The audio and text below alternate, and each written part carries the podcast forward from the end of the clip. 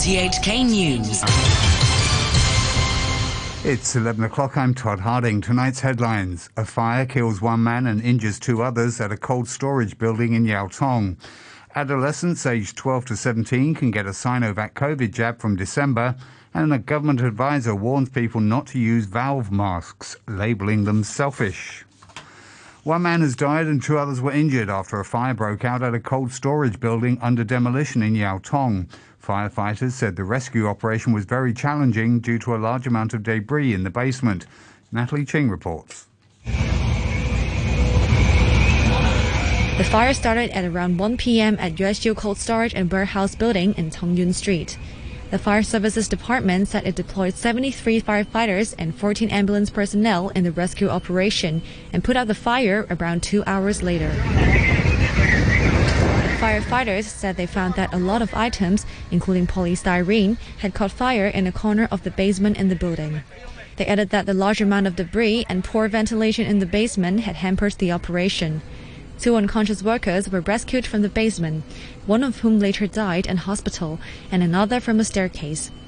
Other workers had left the scene safely.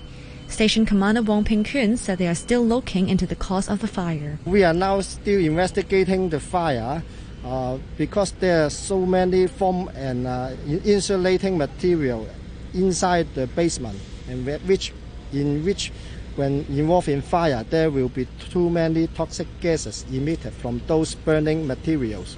But for the time being, we cannot ascertain what kind of toxic element involved. A witness said a large amount of smoke with a pungent smell had billowed out of the building at the time of the blaze, but no explosions were heard. I saw a worker shouting for help on the fifth floor. He had climbed out to the scaffolding. A fire truck then quickly elevated its aerial ladder and rescued him. He's an old man. We gave him a chair to sit down on and some water to drink when he came down, the witness said. Labor Department officers were also at the scene. They've launched an investigation into the cause of the fire. Officials say adolescents aged twelve to seventeen will be able to choose the Sinovac vaccine for their COVID nineteen jab from December the second. Francis Sit reports. Those aged twelve and above can already receive the BioNTech vaccine, but Sinovac is currently only available to adults. From early next month, though, the Sinovac jabs will be administered to those over twelve at community vaccination centers, designated private clinics, and five student health service centers. Authorities said schools can also make special vaccination arrangements for their students, and the government will provide transport and special appointments at community vaccination centers. The The government has approved use of the Sinovac vaccine in children as young as three, but is following the advice of its advisors that only those aged twelve and above should be offered it at first.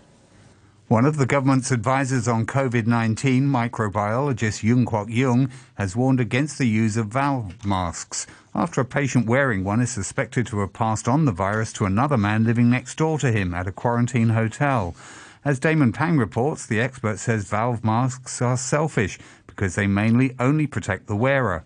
Yung Kwok-Yung made the comment after inspecting the Regal Airport Hotel in Chek Lap Kok, in which two imported cases recently stayed. The University of Hong Kong microbiologist said the first patient most likely infected the other through airborne transmission, as he was wearing a valve mask which mainly filtered what he breathed in.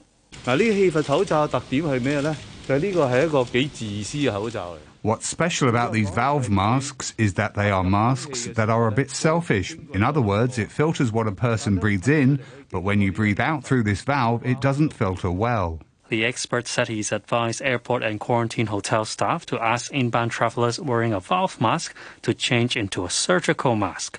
He added that the hotel has also made arrangements to improve ventilation in its corridors. To the local weather forecast, it'll be cloudy, cool and dry, with a minimum temperature of about fifteen degrees in urban areas, a few degrees even lower in the New Territories. Bright periods tomorrow with the top temperature of about twenty degrees.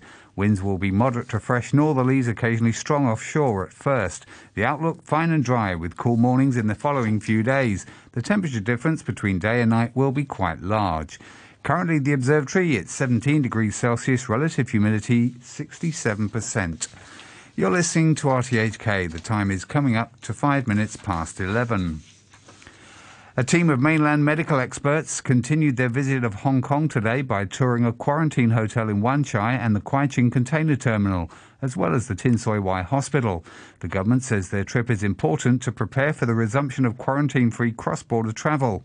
Epidemiologist Professor Benjamin Cowling from the University of Hong Kong says he's looking forward to finding out what more the S A R government can do to facilitate the border reopening. He says while there are there will be a bigger risk of COVID infections in Hong Kong once quarantine-free travel resumes, the risk should be manageable. If there's quarantine-free travel for, for anybody, there's always going to be a slightly higher risk, but I think it's a risk that can be managed. I know in Hong Kong we've always said we're aiming for zero risk, but I think there are a lot of benefits to having free travel with the mainland, and if that does come with a slightly elevated risk, then that would just be something that has to be managed.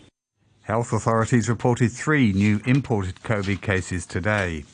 A man has been jailed for two years and four months for rioting after he threw a plastic water bottle in the direction of the police during the two thousand nineteen protests. Jimmy Choi reports. The district court heard how Lai Chun Lok, who's twenty-nine, joined other protesters in Sha Tin's Newtown Plaza on July the fourteenth, twenty nineteen.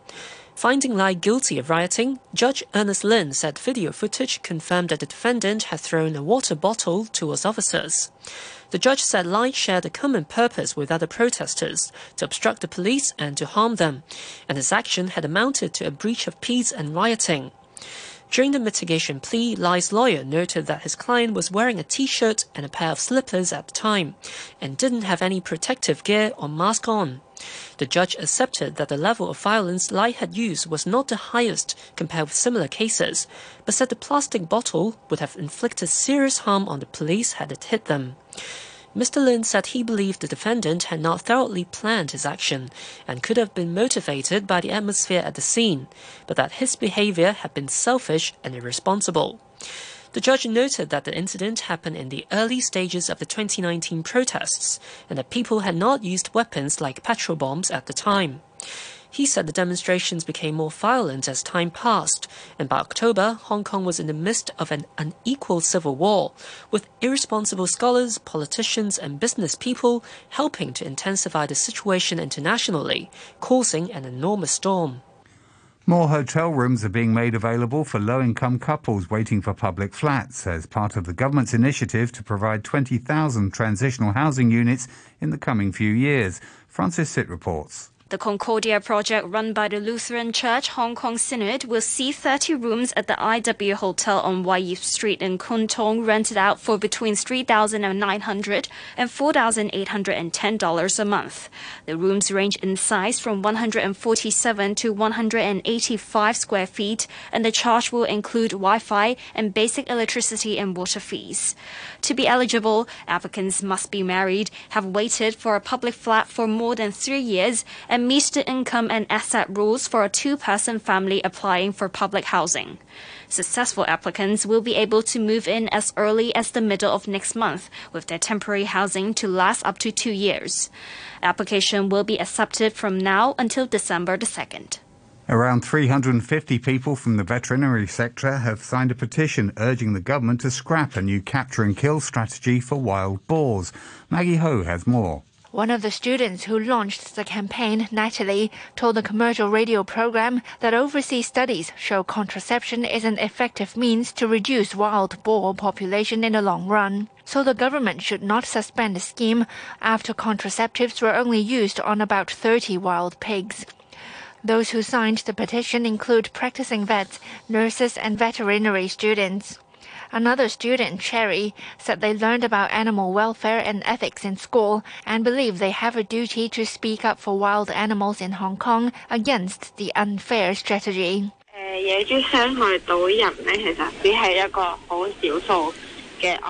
Only a small number of wild boars have hurt people. And why did they do so? It's because humans invaded their habitats. They had no other options than to come into the city to search for food. It's not the wild boars' fault that they appear in the city. We should not kill them, but should step up education so people will not feed or get too close to them. The government had said it would only target wild pigs that frequently visit the city and cause a nuisance to people. A corporate lawyer says last week's strike by Foodpanda delivery workers has exposed the lack of labour protection for gig economy workers. Daniel Tang, a partner at the law firm Withers, says delivery staff for the food delivery app are technically independent contractors, which means they are not considered employees. He says it's very likely other gig economy workers may push for better conditions. I think that's very likely. Uh, it really depends on whether the other platforms will learn from this incident and improve their terms. I think that would be very likely because today's internet economy is very transparent.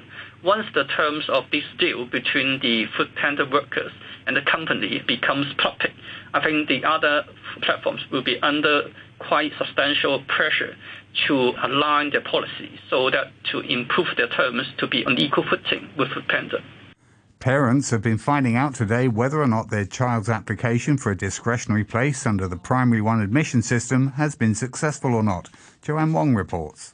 The Education Bureau says nearly half of more than forty-eight thousand children applying for discretionary places in government and aided primary schools have been offered a place.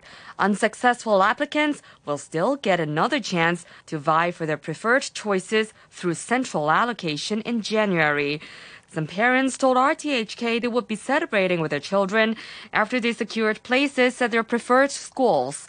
Outside LaSalle Primary School in Kowloon Tong, a number of parents, like Mister Sum, said they were happy their children could attend the same school that they or their spouses went to. It's a more all-rounded school. And it's also my love for the school, as its spirit is still a driving force for me even as of now, he said. Mister Sum said he had sent his son to interview preparation classes and also arranged English, Mandarin, and swimming lessons for him. And Miss Yip, meanwhile, said she was taking her son to amusement parks to celebrate getting a place in the school. I'm very happy, very excited. The school was our only preferred choice. Because the father is an alumnus here, she said. Miz Yip says she feels competition for places was still fierce, despite a drop in the number of students. More expensive vegetables and utility bills helped push up Hong Kong's inflation rate last month. Here's Joanne Wong again. The government said overall consumer prices in October rose by one point seven percent year-on-year, compared to one point four percent the previous month. The rise was also partly due to the lowering of the rate's concession ceiling by five hundred dollars. Netting out the effects of all one-off relief measures, last month's underlying inflation edged up zero point one of a percentage point to one point one percent, with the price of electricity, gas and water surging about thirty percent year-on-year. President Xi Jinping has told Southeast Asian leaders China would not bully its smaller regional neighbours amid rising tensions over the South China Sea. Speaking via video link at a special China-ASEAN summit, the president said China was, is and will always be a good neighbour, good friend and good partner of ASEAN. Police in the U S state of Wisconsin are holding the driver of the car which ploughed into a Christmas parade in the town of Waukesha, killing at least five people and injuring forty others. The chief of police, Dan Thompson, said it was as yet unknown whether or not the incident was terror-related. The Reverend David Simmons is a local clergyman who is at the scene. One of our policemen um, took three shots to try to stop the vehicle. Um, and, and then police on our end of the street basically told us that we needed to vacate the street. So uh, we always have our church open during these parades for restrooms and warmth and stuff like that. So we had we started pulling people into the church. The German health minister says he's against compulsory COVID nineteen vaccinations, but he's urged everybody to get the jab as the rate of infections continues to rise. Jens Spahn said it was a moral obligation to get vaccinated and not a personal decision, and had a stark warning as he urged more Germans to get vaccinated. Wahrscheinlich wird am Ende dieses Winters. Probably by the end of this winter, as is sometimes cynically said, pretty much everyone in Germany will be vaccinated, cured or dead. That's the situation. With this highly contagious Delta variant, it is very, very likely that whoever isn't vaccinated will get infected over the next few months, unless you are very, very, very careful in all circumstances. That's why we so urgently recommend vaccination. Mister Spahn comments came as neighbouring Austria reimposed a full national lockdown and announced that vaccinations would be made compulsory by February. A reminder of our top stories tonight: a fire kills one man and injures two others at a cold storage building in Yau Tong. And adolescents aged twelve to seventeen can get a Sinovac jab from December. The news from R T H K. R T H K Radio three.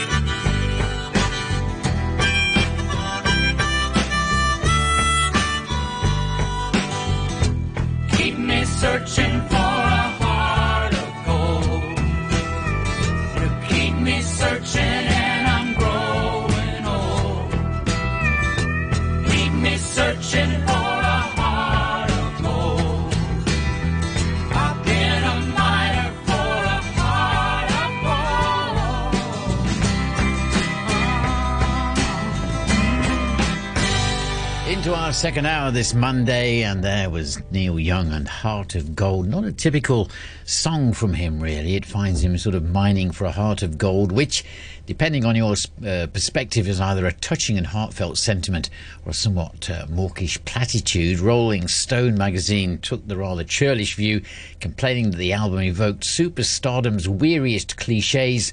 However, the listening public and Young's fans were far more accepting, and of course it did become his biggest commercial hit. Neil Young, Heart of Gold.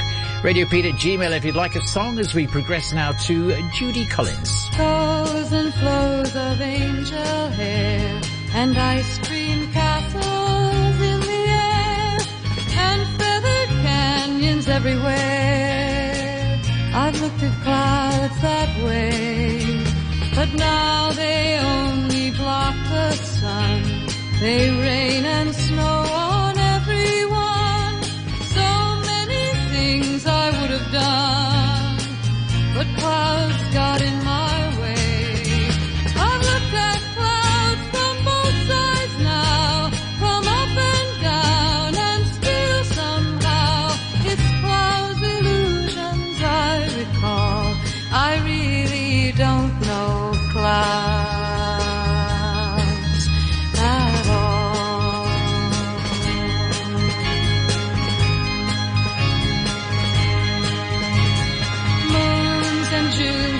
Ferris wheels, the dizzy dancing way you feel.